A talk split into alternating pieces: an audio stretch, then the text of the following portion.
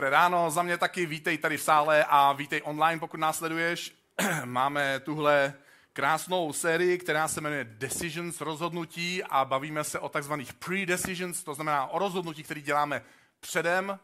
Je krásný, že jste dorazili nebo že nás sledujete, protože to znamená, že jste udělali nějaké rozhodnutí, je to krásné rozhodnutí, bejt v neděli, v den, kterýmu Bible říká den po sobotě, protože biblický týden začíná právě nedělí a končí v sobotu, to je ten náš známý takzvaný sabat, který je ten náš slavný sedmý den a křesťané se scházeli den po sobotě, aby oslavili jednu událost, která se odehrála před, před dvěma tisíci lety. A to je, že Ježíš Kristus vstal z mrtvých. Nevím, co to znamená pro vás, ale já věřím, že dneska ráno během těch písní některý z vás jste prožívali boží blízkost a boží dotek. A já vám přeju, aby to, co teďka bude probíhat dál, aby jenom navazovalo na to, co Bůh začal ve vašem a v mém životě dělat. A aby dnešní večeře páně pro vás byla jakousi pečetí na tom, co Bůh chce ve tvojem a v mojem životě udělat. Jeden článek z roku, to vám neřeknu z jakého roku, ale jeden článek tvrdí, že v roce 2007 obyčejný člověk, běžný člověk, který, který měl internet, neměl sociální média, protože nebyly ještě tehdy tak rozvinutý sociální média. Wow, 2007, že? Nedávno. Tak byl vystavený pěti tisícům reklám každý den. Billboard, rádio, televize, noviny. Všude jsme vnímali nějakou reklamu. Ne vědomě, ale podvědomě. Až pět tisíc reklam na nás utočilo. Od okamžiku, kdy začaly být v našem přítom, životě přítomné sociální sítě, tak se tohle číslo dvojnásobilo na 10 tisíc reklam, což určitě není úplně dobrá zpráva, protože studie ukazují, že čím víc reklám vidíme, tím jsme nešťastnější. Tím jsme méně šťastní. Každou chvíli nám totiž připomínají, co nemáme, ale co si myslíme, že bychom mohli mít a že to potřebujeme. To je to, co nám ta reklama chce říct. Takhle se staví reklama. Aby nám řekla, ty tohle potřebuješ. A ty se koukáš na ty běžecké boty a jsi jako já a říkáš si, pro všechno na světě, jak člověk jako já, si potřebu, proč já si najednou potřebuji koupit běžecké boty? Já neplánuju běhat, ale víte co, já jsem si koupil běžecké boty. Síla reklamy. Před 15 lety se mnou dělali rozhovor v Ugandě v, v rádiu a ptali se mě, jaký je rozdíl mezi Českem a Ugandou. A já jsem jim říkal, no rozdílu je hodně. Jeden z velkých rozdílů, který bych řekl, je, že ve srovnání s Čechy, kteří mají tenhle ekonomický status, lidi ve vašem údolí, když to řeknu takhle, protože to byl takový rozsáhlý jako údolí, který mělo desítky kilometrů čtverečních a ta rozhlasová stanice vysílala proto rozsáhlý údolí. Rozdíl je, že zatímco my máme ten ekonomický status a vy ho nemáte tak silný, tak vy jste šťastnější, než jsme my. Máte hezčí vztahy, z vás vyzařuje mnohem víc spokojenosti se životem.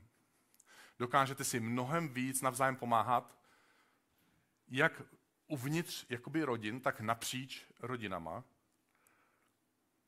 A je to, je to fascinující vidět tenhle, tyhle dva rozdíly, ekonomický a takový vnější, od vnějšího pozorovatele, jaký je váš pocit štěstí. Máte méně, ale jste velkorysejší. A já dneska chci používat tohle slovo velkorysý. My jsme s týmem, s kterým připravujeme série, tak jsme přemýšleli nad tím, jak použít to slovo, protože jsem nechtěl mluvit primárně o penězích. Velkorysost, když mluvíme o velkorysosti, budu zmiňovat samozřejmě peníze, ale velkorysost znamená mnohem, mnohem víc. A pak se mě v tom rádiu zeptali na budoucnost a řekl jsem jim tehdy, a to jsem netušil, že přijdou sociální sítě, jenom na základě toho, že vím, že existuje televize a rádio a noviny a že existují reklamy, tak jsem jim řekl, až, až, až se k vám dostane opravdu televizní signál, až si pořídíte ty blbý satelitní uh, talíře a začnete, za, po, začnete si to pouštět, ten obraz domu a začnete sledovat všechny ty uh, pořady a seriály a zprávy, z toho západního světa, tak přijdete ne úplně, ale to, co máte, tak částečně o to přijdete a některý vaši mladí lidi se zvednou a opustí svoje domovy a opustí svoje rodiče a vydají se do, na, na, na cestu na jiný světadíl.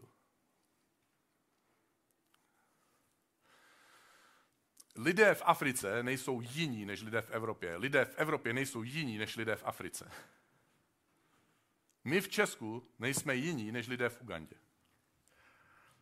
My trpíme tím, že víme, že nemáme, co bychom mohli mít, co všechno je kolem nás k dispozici. A víme, že se vždycky najde někdo, kdo to má. Stojí zatím jedna silná myšlenka. Pokud čtete Bibli, tak v ní ucítíte takový osten, protože jsem udělal takovou myšlenku z antivesmíru, Bible. Je mnohem lepší pocit něco mít, než nemít. A když něco máš, buď opatrný, abys o to nepřišel. V nás funguje, fungují tyhle negativní pocity, závist, touha, strach. A je to jakýsi ovoce těchto myšlenek. A současně s těmahle myšlenkama, s těmahle vlastnostma, které jsem popsal, které nejsou zas tak hezký, my máme v sobě jinou, úžasnou, velkou, krásnou myšlenku iracionální potřebu být velkorysý. Velkorysost má mnoho podob, já zmíním tři. Jedna z nich je ta, která nás napadá jako první, to je ta finanční. Dám někomu něco, co on nemá a nemůže si to dovolit, nebo někomu na něco přispěju. My máme tak silnou touhu pomáhat finančně druhým, že existují dokonce mobilní aplikace, které nám pomáhají. Je o to tak velký zájem pomáhat druhým, že existují mobilní aplikace, že se to vyplatí vyvinout aplikace na mobil, aby my jsme mohli realizovat tuhle svoji vnitřní a řeknu to slovo znovu, někdy iracionální touhu pomáhat. Máme tuhle potřebu tak silnou, že některým lidem stojí za to, aby se stali podvodníky v oboru zneužívání téhle touhy lidí být velkorysý vůči druhým. Tak silná je ta naše touha, že to stojí i za to. Protože každý z vás jste nějakým způsobem ve svém životě někdy prokázal nějaké, nějakou velkorysost. Zkuste něk, někdo například zvednou ruku, teď já vím, že se budete trošku stydět, ale komu z vás se stalo, a pokud nás sledujete online, napište nám to tam do chatu, do YouTube. Komu z vás se stalo, že před váma na pokladně nějaký člověk mu prostě chybělo 20-50 korun, musel něco odendávat a vy jste prostě řekli, já to doplatím. Schválně. Wow. Děkuju. A každý z nás jsme něco někdy takhle se projevili velkoryse v nějakých situacích. Další podoba velkorysosti, kterou v sobě máme, je ochota věnovat někomu jinému svůj čas. I když nám z toho třeba nic nekouká. Teď se nemusíte hlásit, ale kdo z vás už jste někdy viděli video, protože to pochybuji, že někdo neviděl, takže bych to musel jako obrátit, kdo z vás nikdy neviděl, co je blbost, nebudu to dělat. Ale určitě jste viděli video, řidič, jde starý člověk po přechodu, hrozně pomalu, má to chodítko třeba dokonce. Jeden řidič zastaví, druhý řidič zastaví. Teď jsem viděl úžasný video tenhle týden třeba. Zastavil jeden člověk a nejenom, že zastavil, zastavili dva. A nejenom, že zastavili dva. Ty dva chlapy vystoupili a oni tu babičku přenesli v, v náručí na druhou stranu čtyřproudové silnice. To bylo tak krásný. Všichni to sledujeme. Tyhle videa mají miliony zhlédnutí, protože my máme tuhle touhu. My, se, na, my něco v nás nás pozvedá, když vidíme někoho jiného, když je takhle velkorysý. Když si ukradne tu svůj, ten svůj kousek času, o který přijde tím, že zastaví uprostřed něčeho, když někam jede, Možná dokonce spěchá, možná nespěchá, my netušíme, ale prostě zastaví a přestane dělat to, co dělal, aby pomohl někomu dosáhnout nějaký druhý břeh. Něco v nás se raduje, když něco takového vidíme. Když my máme kolem sebe někoho, kdo se s něčím trápí, tak myslím si, že každému z nás se někdy stalo to, že jak máme takové ty podvědomí stopky, kolik z toho dostanu, tak je někdy vypneme, nedostaneme nic a jenom sedíme, nasloucháme tomu člověku, možná mu dáme nějakou radu, projevíme nějaký soucit, možná s ním pláčeme, možná ho chytneme za ruku, možná jenom tam jsme, aby jsme tam byli vedle něj, aby nebyl sám. Možná se za mu nabídneme modlitbu a modlíme se s ním nebo za něj. Nic z toho nezískáváme. Ztratili jsme čas. Je to ztráta a, a současně my cítíme, že je to pro nás zisk. A jiná úžasná forma velkorysosti je, když někomu odpustíme. Wow. Když nám někdo nějak ublížil. Samozřejmě někdy si lidé můžou zaměnit naší snahu být velkorysí a odpustit za, za přesvědčení, že aha, on uznal, že já jsem neudělal chybu. Což není odpuštění. Odpuštění je, že já se vzdávám pocitu hořkosti, touhy po pomstě, zatímco on mi opravdu ublížil. To je velkorysost. A tohle, tenhle druh velkorysosti z nás dělá opravdu velké lidi. Naší přirozenou vnitřní námitkou, protože my máme takovýhle cukání v sobě, že toužíme po těchto skutcích, činech velkorysosti. Radujeme se ze sebe, když to uděláme, jsme smutní ze sebe někdy, když to neuděláme. Tak těma námitkama, s kterými my bojujeme, je, že nemám dost času, nemám dost peněz, ten člověk si to nezaslouží, to odpuštění. Už, uh, ani jsem to přesně nespočítal, ale určitě je to víc než 25 let, co vedu nadační fond. A pár věcí jsem díky tomu za ty roky vypozoroval. Jedna je, že velkorysost je rozhodnutí a ne náhoda. Nikdo se náhodou nestává filantropem. Jakože dobrý den, my vám chceme poděkovat za to, že jste tak štědrý, nebo, eh, nebo díky, že jsi mi odpustil. To se, to se nestalo náhodou. Nikdo náhodou neodpouští. A jak se jí stalo, že jsi mu odpustil? Ty, já ti nevím normálně. Ne, většinou je to práce, že? Někdy víte, že to musíte říct znovu sami sobě. A říkáte si, teď už jsem to řekl, proč to cítím znovu? No, protože odpuštění není pocit, protože odpuštění je právě to rozhodnutí. rozhodnutí, že budu velkorysý navzdory svým pocitům. Takže no, to bylo jiný kázání. A když my jsme v téhle sérii, která se jmenuje Pre-Decide, rozhodni se předem, pak bychom měli říct, že můžeme být někdy velkorysí na základě momentálních pocitů. Ale také tyhle pocity se dají snadno manipulovat, nebo můžeme být velkorysí tou druhou možností, a to je, že se rozhodneme. Já nechci snižovat roli emocí v, a soucitu, protože jsou nedílnou součástí naší velkorysosti. My jsme něčím pohnutí a pak se rozhodneme. Ale pokud by to stálo pouze na emocích, což se někdy děje, že to stojí víc na emocích než na rozhodnutí, tak velkorysost pouze ze soucitu má dvě nevýhody. A určitě jste eh, se k ním někdy hodně přiblížili, někdy překročili tu hranici a říkáte si, ano, zaplatil jsem za nevýhodu, že jsem podlehl pouze tomu citu. My někdy mineme okamžik, který je vhodný k velkorysosti, jen proto, že se na to necítíme. Kdo z vás si myslí, že se lidi cítí skvěle, když jim někdo ublíží a oni řeknou, hurá, super, konečně můžu někomu odpustit. Na to jsem čekal celý týden. No samozřejmě, že takovýhle pocit nemáme. Někdy podlehneme, to druhá věc je, že někdy podlehneme manipulaci a emocionálnímu vydírání, nebo dokonce podvodu. Protože je naše velkorysost možná až moc řízená emocemi. Ještě jednu věc jsem zjistil při, tě, při tom páchání té nadace a podádání sbírek v církvích a na setkání podnikatelů. Velkorysost má hrozně málo společného s tím, co máš. Kolik máš peněz, kolik máš času a jak se cítíš. A má hodně společného s tím, jaký máš srdce. Jaký jsi člověk uvnitř. Protože musím říct, ehm, k hanbě některých lidí, kteří mají peníze, že znám uh, lidi, kteří jsou přímově obyčejní, abych jako nějak to nazval.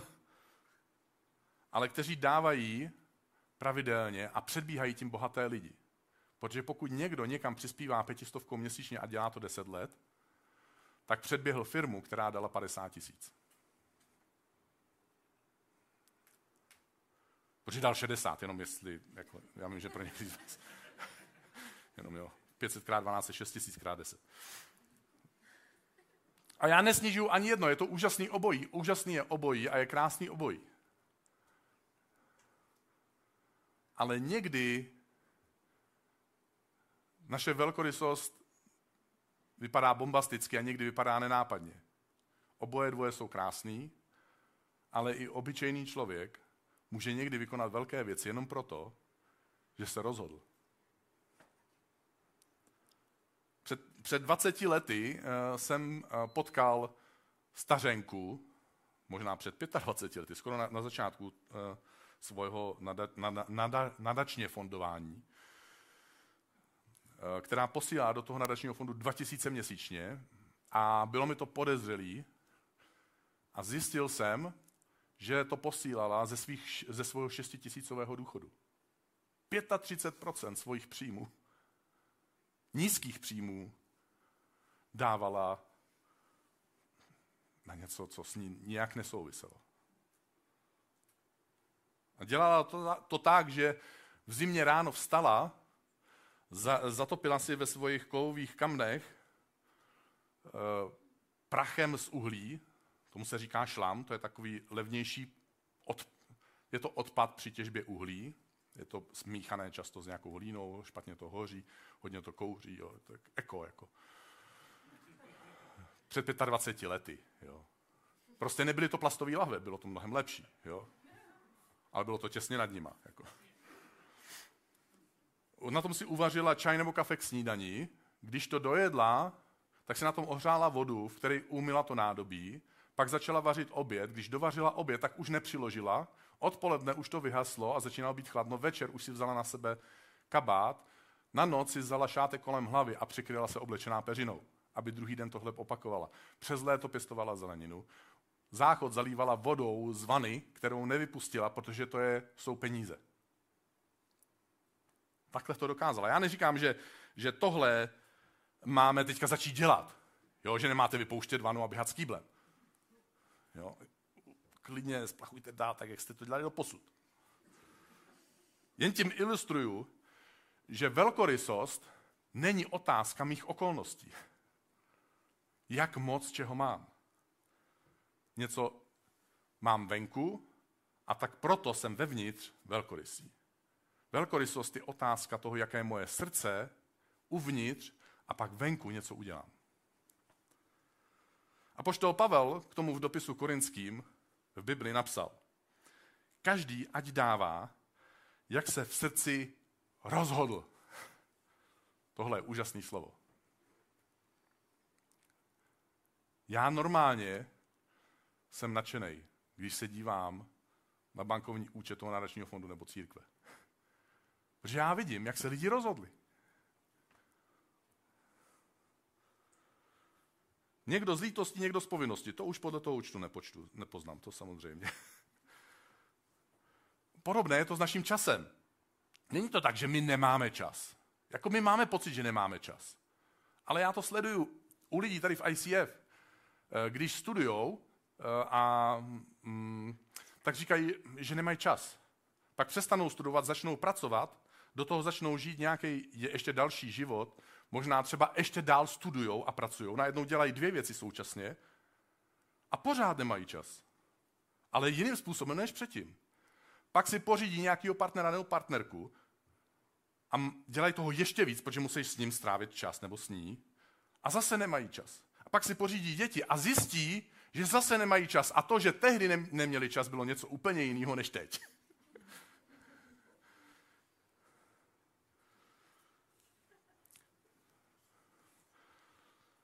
My na něco nemáme čas, protože jsme se rozhodli mít čas na něco jiného a rozhodli jsme se, že nebudeme mít čas na tohle. To je to, co říkáme, když říkáme, já nemám čas. Mně to nevadí, když to někdo řekne, jenom vím, co to znamená. A můžu s tím žít, mně to nevadí. rozhodnutí neudělat nic s tím, co udělám se svým časem, je také rozhodnutí. Pro mě unikátní věta, která mi přirostla k srdci, eh, je věta z filmu. Eh, já jsem takový fil- filmoholik, by se dalo říct, jestli to existuje jaký slovo, tak jsem ho vytvořil, když tak. Eh, srdc, věta, která mi přirostla k srdci, a je z filmu Lid versus Larry Flint. Pastor se dívá na takovýhle filmy, no, jsem možná viděl ještě před obrácením, já nevím, jo. Asi kecá, asi kecá. Ale to ještě nebylo natočený. No, mohli bychom se přijít, jako, podívám se, podívám se, kdy byl natočený. To mě, teď už mě to zajímá, ano, vygooglujeme. Larry Flint, majitel uh, časopisu, kde jsou nahé ženy, uh, sedí v kanceláři před týmem svých spolupracovníků. Já nevím, jestli si dokážete představit, jaký lidi si vybírá člověk, který vede takovýhle časopis. A to nejsou jeptišky, jo. Ani to nejsou jako komunikátoři slušného chování, jo. Ehm, to nejsou učitelé občanské nauky a etiky. Takže sedí s nima v, tom, eh, v, tom, v té kanceláři, chystají další číslo vydání časopisu Hustler a jsem to schválně hodně rychle řekl, abyste nestačili slyšet, co to bylo. Já jsem, jednou se mnou udělal rozhovor pro Playboy a já jsem říkal, mám dva problémy tomu redaktorovi s tím rozhovorem. On říkal, jaký? Já jsem říkal, za prvý nemůžu přijít na kazatelnu a říct, bratři a sestry, eh, mám nový rozhovor v časopisu, můžete si ho koupit u vchodu. A on říkal, co je ten druhý problém? Já jsem říkal, no asi mi nikdo nezavolá, pastore, byl to super rozhovor, včera jsem ho četl. Tři lidi mi zavolali, děkuju. Takže sedí v té svojí kanceláři, oni chystají, oni chystají to další vydání, probírají všechno, co souvisí s tím časopisem. A v tu chvíli někdo zavolá, tuhle scénu si na chvíli pustíme. Larry, you have a phone call. Take a message. How about asshole of the decade? Um, she's calling from North Carolina. She says she's the president's sister, Ruth Carter, something. Ruth Carter Stapleton? She's a woman of God. What does she want with you? What are you afraid of? Pick up the phone. Okay. Patch you through. Hello, this is Larry Flint. Praise the Lord. I found you. Hallelujah. What what uh what can I help you with? We have a mutual friend, Larry, a television producer, and he suggested we get together. He thought you and I would hit it off.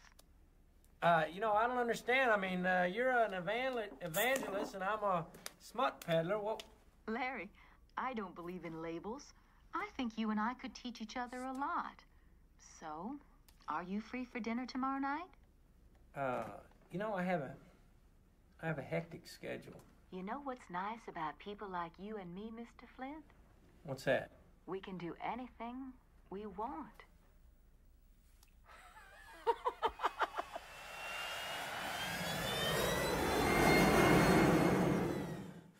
A letí na zkusku.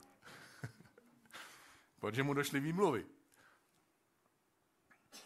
On použil výmluvy na okolnosti a bylo mu vysvětleno, že to, na čem záleží, je ve skutečnosti ne ty okolnosti, ale to, jaké udělá rozhodnutí.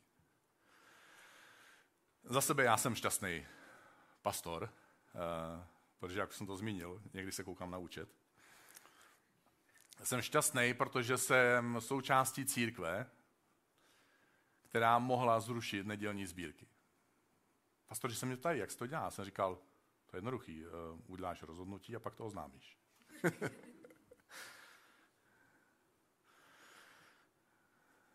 je to pár let a, a za těch pár let tady netrpíme nedostatkem financí.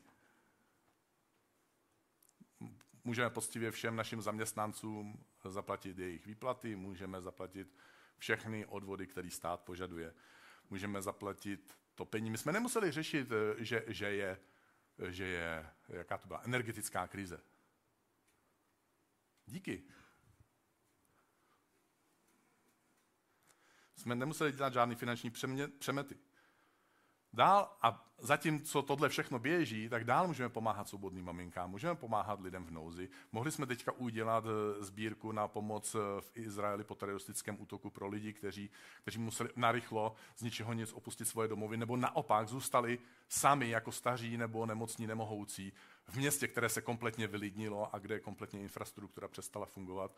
A ty lidi můžou teďka díky ICF Tel Aviv a díky tomu, že jste byli štědrý a velkorysí, můžou dostávat jídlo. Za pět dní jsme vybrali 240 tisíc, to je úžasný, je, nevím, jak se to dělá takhle prej. Jsem hrdý a mám radost.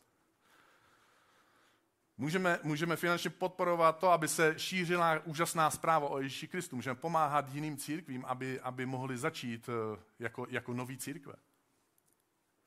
Takže jsem hrdý. A slyšeli jste někdy o Jidášovi? Je to takový to jméno, který, který, který vlastně zní hrozně podobně v hebrejštině jako Ježíš skoro. A co o něm víme? Že měl na starost peníze, které lidé Ježíši svěřovali a dávali je, aby Ježíš a jeho parta mohli pomáhat chudým. A víte, co to znamená? Že známe tenhle příběh o Jidášovi. Že vyzbírali tolik peněz, že když si z toho Jidáš něco vzal, tak si toho nikdo skoro ani nevšiml. Ježíš měl ve skutečnosti tolik peněz, že když viděl pět tisíc chlapů a jejich rodiny na nějakým setkání, jmenovalo se to možná otevřené nebe nebo jakkoliv jinak, tak řekl, dejte jim najíst. Protože Ježíš byl zvyklý, že mají peníze na to, aby mohli dát lidem najíst. V tomhle konkrétním příběhu se teda ukázalo, že pokladna byla dost prázdná, ale jinak v ní často bylo dost na to, aby se to mohlo realizovat, protože Ježíš takhle s tím počítal, že většinou tam peníze jsou. A kde čteme, že by Ježíš každou sobotu nebo každou neděli dělal sbírku? Nikde. Proč? Protože velkorysý Ježíš přitahoval lidi, kteří se v jeho přítomnosti stávali velkorysými. Někdy se někteří vedoucí kolem mě podivují, tady v ICF, někdy i mimo ICF, proč tak limitovaně fandím poradenství a modlitebním týmům. A teď, dneska tady máme modlitební tým a já jsem za něj vděčný, protože až bude večeře páně, tak někteří z vás možná budete potřebovat jít tamhle do pravý zadní strany sálu a domluvit se s tím člověkem a říct mu, já mě trápí tahle věc a abych byl rád, aby se se mnou někdo modlil. Takže nejsem proti tomu žádným způsobem, naopak já jsem pro, protože ne každý z nás máme to, o čem teďka můžu, budu mluvit. Ale časová a emocionální velkorysost je něco, co my se pomalu učíme. My se s tím úplně nenarodíme. A my se to těžko a pomalu učíme někdy a snadno si odvykáme. Jakmile je v nějaké skupině nějaký dobrý poradce, jakmile je v nějaké církvi nějaký dobrý modlitebník nebo modl, dobrý modlitební tým, může se snadno stát, a neříkám, že se to musí stát, ale je tam silné pokušení, aby se to stalo, a často se to děje, že když za mnou přijde, nebo za tebou přijde nějaký člověk se svým problémem, tak my mu řekneme, jo, běž za ním, on ti poradí, běž za ní, ona se s tebou pomodlí.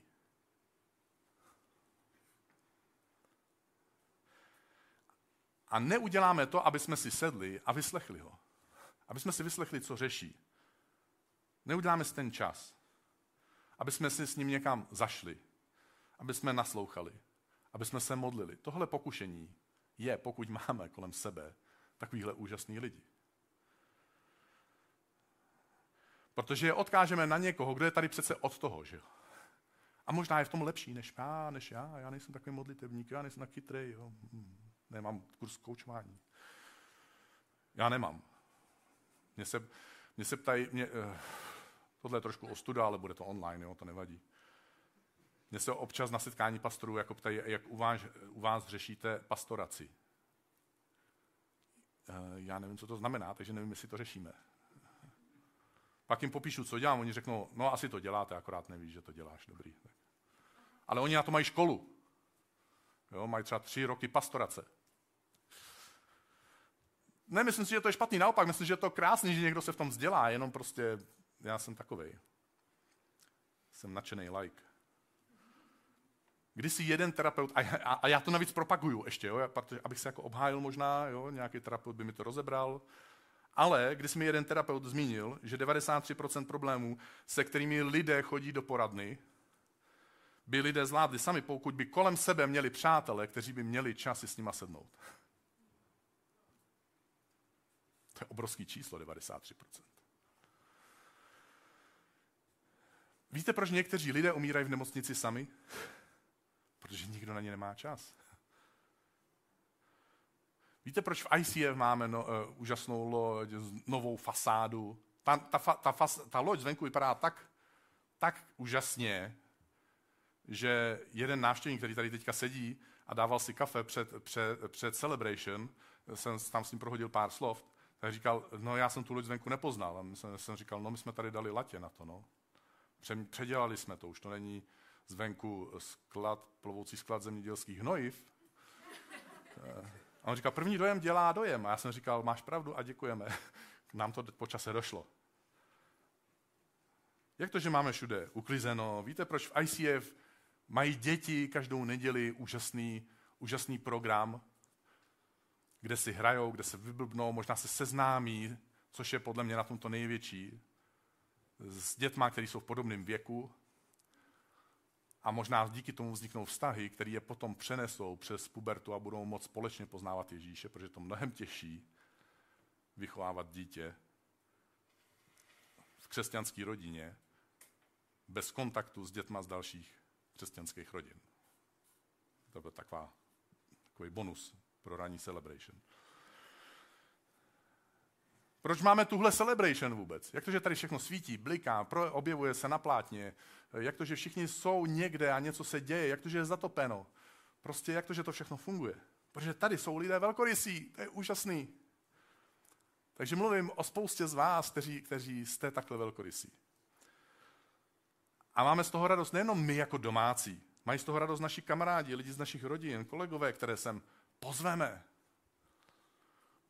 Protože my to tady zažíváme, ale naši VIP lidi to tady zažívají. To, co říká Ježíš v kontraktu eh, s tou mojí úvodní větou, když jsem řekl, je mnohem lepší pocit něco mít, než nemít, a když něco máš, buď opatrný, aby si o to nepřišel. Ježíš v kontrastu k tomu řekl v knize Skutku a poštolů, že je blaženější dávat, než dostávat. Manželství je mnohem lepší, když si zvykneme víc dávat, než dostáváme. Zažíváme opravdovější přátelství, když si zvykneme víc dávat, než dostáváme. Je hezký pocit na něco dát peníze a vidět, jak se změnil něčí příběh. Takže jak se blížím ke konci dnešního vzkazu, tak chci citovat Ježíše Krista ještě, ještě z jiného místa, a Ježíš tady začíná hrozně nepopulární větou, je to hrozně nepopulární. Pokud jsi host nebo seš, nejseš věřící, tak to bude pro tebe skoro možná až nesrozumitelný, co Ježíš říká. Pokud jsi věřící, tak to bude pro tebe hrozně těžko. Bude, bude to pro tebe těžký to zpracovat, co s tím vlastně já mám dělat, jak s tím já souvisím. A já to neúplně vysvětlím, protože já mám sklon, doufám, snažím se ne všechno vždycky vysvětlovat, Protože chci něco nechat pro tvůj mozek, protože věřím v tvoji inteligenci a věřím v moc Ducha Svatého, který ti může pomoct. Takže budu číst. Nepopulární věta. A život přece nespočíná v hromadění majetku. Šílenství. To, před, to, to neznamená, že nemáme nahromadit majetek. Ježíš Pí svět, vysvětluje, že když se nám to náhodou stane, co s tím nemáme udělat. Tím pádem vzniká spousta prostoru pro tvoji fantazii, pro tvoje rozhodnutí, pro vliv Ducha Svatého, možná pro tvoje emoce, aby si mohl nebo mohla zvážit, co s tím můžeš udělat. Takže já ti neříkám, co máš dělat, jen ti čtu, co určitě nemáš udělat. Rozumíme si? Protože potom jim vyprávěl podobenství. Pole jednoho bohatého člověka přineslo hojnou úrodu přemýšlel, wow, co si s těma prachama počtu. Nebo s obilím. Počnu, vždyť nemám kam to schromáždit. A pak si řekl, aha, podpořím souseda, který úrazu, kvůli úrazu nemá práci. Přispěju do synagogy, aby mohli pokrýt své náklady a dám si něco stranou, abych měl peníze v dispozici, pokud by někdo z mojí rodiny potřeboval pomoc. To tam nečteme. Naopak řekl, udělám tohle. Zbořím stodoly, zbořím banku a postavím a koupím si novou. Já si ji koupím. Větší. A do nich schromáždím všechno své obilí a zásoby. A pak si budu moct říci, podívej, máš spoustu zásob na spoustu let. Oddechni si, je, spí a užívej. A teď, zase taková nepopulární myšlenka, Bůh mu ale řekl, ty blázne, dnes noci umřeš, čí bude, co jsi nachystal. Tak je to, když někdo hromadí pro sebe a nebohatne v Bohu. Takže nedovysvětluju, nechávám ti prostor. Existuje alibistická verze velkorysosti. Já už dávám peníze a tak nemusím pomáhat. Nebo naopak. Já už něčím pomáhám, takže nebudu dávat. Moje pomáhání má taky finanční hodnotu. Můj čas, čas jsou peníze. Teď za prvé, nemusíš nic, nemusíš ani pomáhat, ani dávat. Já to neříkám, protože bych potřeboval něco. Protože my máme všechno zaplacený. Ale zkuste tohle doma říkat svým dětem. Zlatička, mám vás rád, tady máte peníze, ale nemám čas. Hm.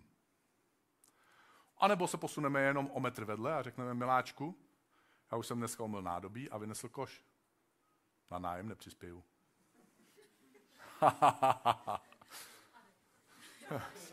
a jde na procházku. Ale bude překvapený, až se vrátí. Nejde být velkorysej v jedné věci a v druhý říct, nebudu velkorysej. Velkorysost je tvoje srdce, není to to venku. Když se bavíme o rozhodnutí předem, můžeme se rozhodnout, že se budeme učit být velkorysí. Na tom stojí naše vztahy. Víte, kdy je manželství nebo přátelství do kytek? Víte, kdy to jde do kytek? Když k sobě lidi přestanou být velkorysí. U Boha máme navíc krásný příklad. Verš, který citují v mnoha církvích, my taky ho rádi citujeme, který najdeme v Janovi 3.16. Bůh tak moc miloval svět, že jim zaplatil zmrzlinu. Že? Že dal. Neposlal ho na návštěvu, neudělal s ním výstavu v muzeu. Jo. Ne, on dal svého jediného syna. Možná to mohl udělat jinak, než nám ho dát, protože dar má takovou nevýhodu, že už to není vaše. Já nevím, jestli to víte, ale eh, v dokumentech se, NASA se našlo, že mimozemšťani navštívili zemi a lidi si stěžovali, je díky, že jste se stavili.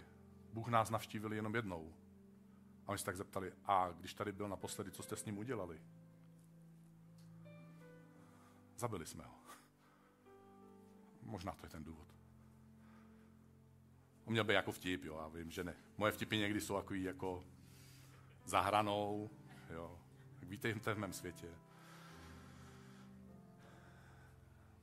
Bůh měl tuhle potřebu riskovat v té svojí velkorysosti, která pramenila právě ne z vnějších okolností, protože kdyby závisel na vnějších okolnostech, tak by si řekl, ne, já jim ho nedám.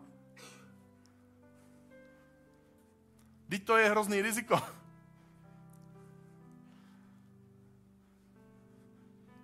Navíc já, já vím, to znamená, že vím, že oni, že jenom pár jich to, tomu uvěří, pár jich o tom bude diskutovat, eh, spousta z nich eh, bude tvrdit, že to je hoax, že to je berlička, spousta z nich bude tvrdit, že se to nikdy nestalo. Hrozně riskantní podnik.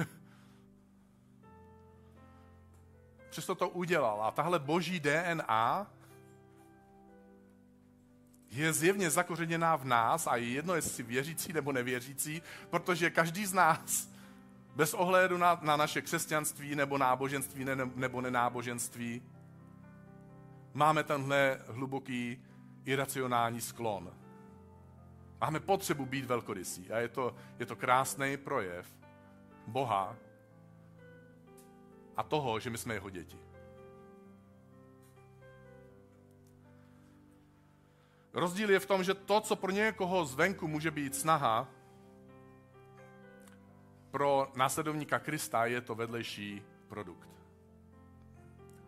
Protože když my skrze Ježíše dojdeme k poznání toho, jakým způsobem se k nám Bůh chová, že jakým způsobem k nám má, jaký k nám má postoj a že nám dal tolik a že nám dáno tolik, tak máme pocit, že nám nezbývá a nechceme udělat nic víc, než že chceme to dát dál. Takže dneska bych tě vyzval k téhle myšlence, tomuhle rozhodnutí. Až budu stát před rozhodnutím, budu velkorysý. Co myslíš, chceš to teďka se mnou říct? Jestli chceš, tak někteří z vás ano, tak to zkus říct spolu se mnou. Až příště budu stát před rozhodnutím, budu velkorysý. A skončím citátem z druhého dopisu tesalonickým. Vždycky se radujte, i když zvolí za prezidenta někoho, koho nemáte rádi. Jo. On tam bude jenom 4-8 let, v horším případě. Vždycky se radujte, i když ceny jdou nahoru nebo dolů, podle toho, co zrovna potřebujete. Když prodáváte, chcete, aby to šlo nahoru, když kupujete, chcete, aby to šlo dolů, že? Neustále se modlete a za všech okolností. Ne, když se cítíte, buďte vděční.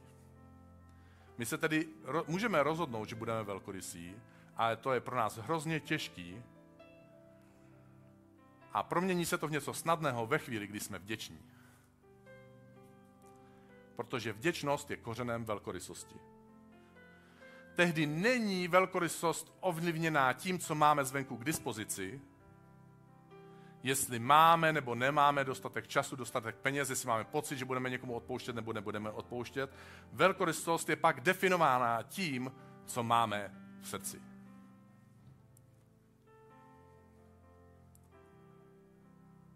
A tohle je úžasná příležitost pro nás. Připomenout si, co Bůh pro mě udělal, co všechno v životě mám, na za co všechno můžu být vděčný a díky čemu jsem následně možná velkorysý.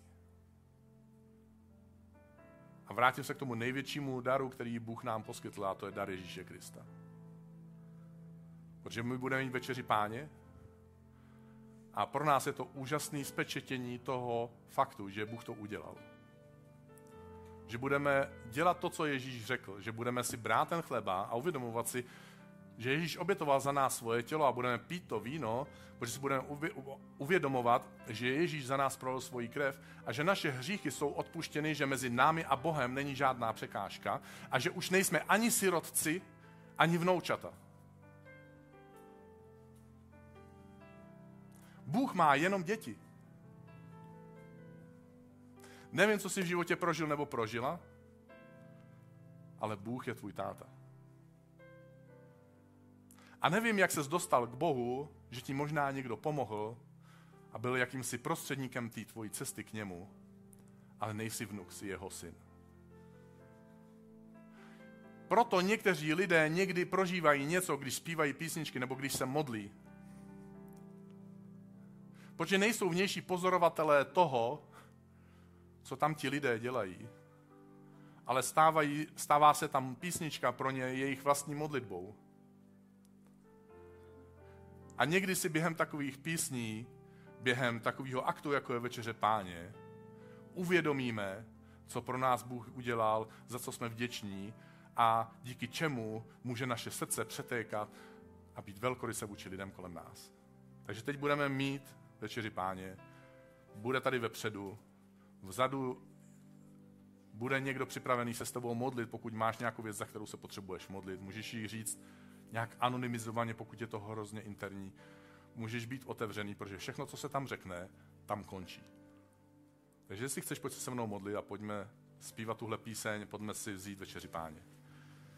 Bože, my jsme dneska vděční. Jsme vděční za to, že jsi poslal Ježíše Krista, jsme vděční za to, že jsi smazal naše hříchy.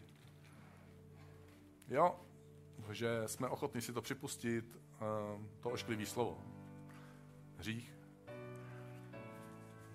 Ty naše činy a myšlenky, které nás poskvrňují, který nás, který dokazují, jak nedokonalí jsme, jak neposlušní jsme, jak, jak nevděční jsme, jak neschopní my jsme někdy poslechnout i svoje vlastní ideály. A že jsme ochotní i bojovat proti tvojim ideálům, protože si myslíme, že my jsme lepší než ty někdy, chytřejší než ty, čistší než ty. A bože, chceme tady sklonit ten svůj hřbet nějakým způsobem a říct ti,